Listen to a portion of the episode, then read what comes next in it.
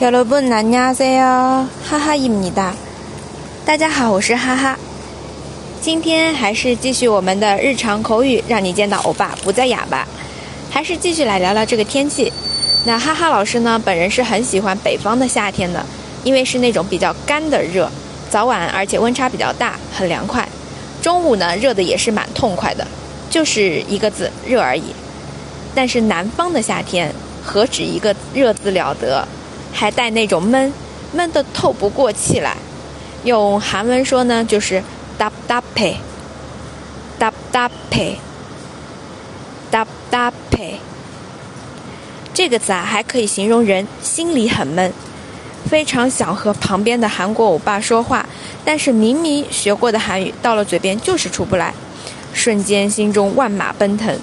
那也可以用这个词来说，답답 해， 搭搭配。闷的话，光闷还不是很解恨，得用郁闷死我了来说。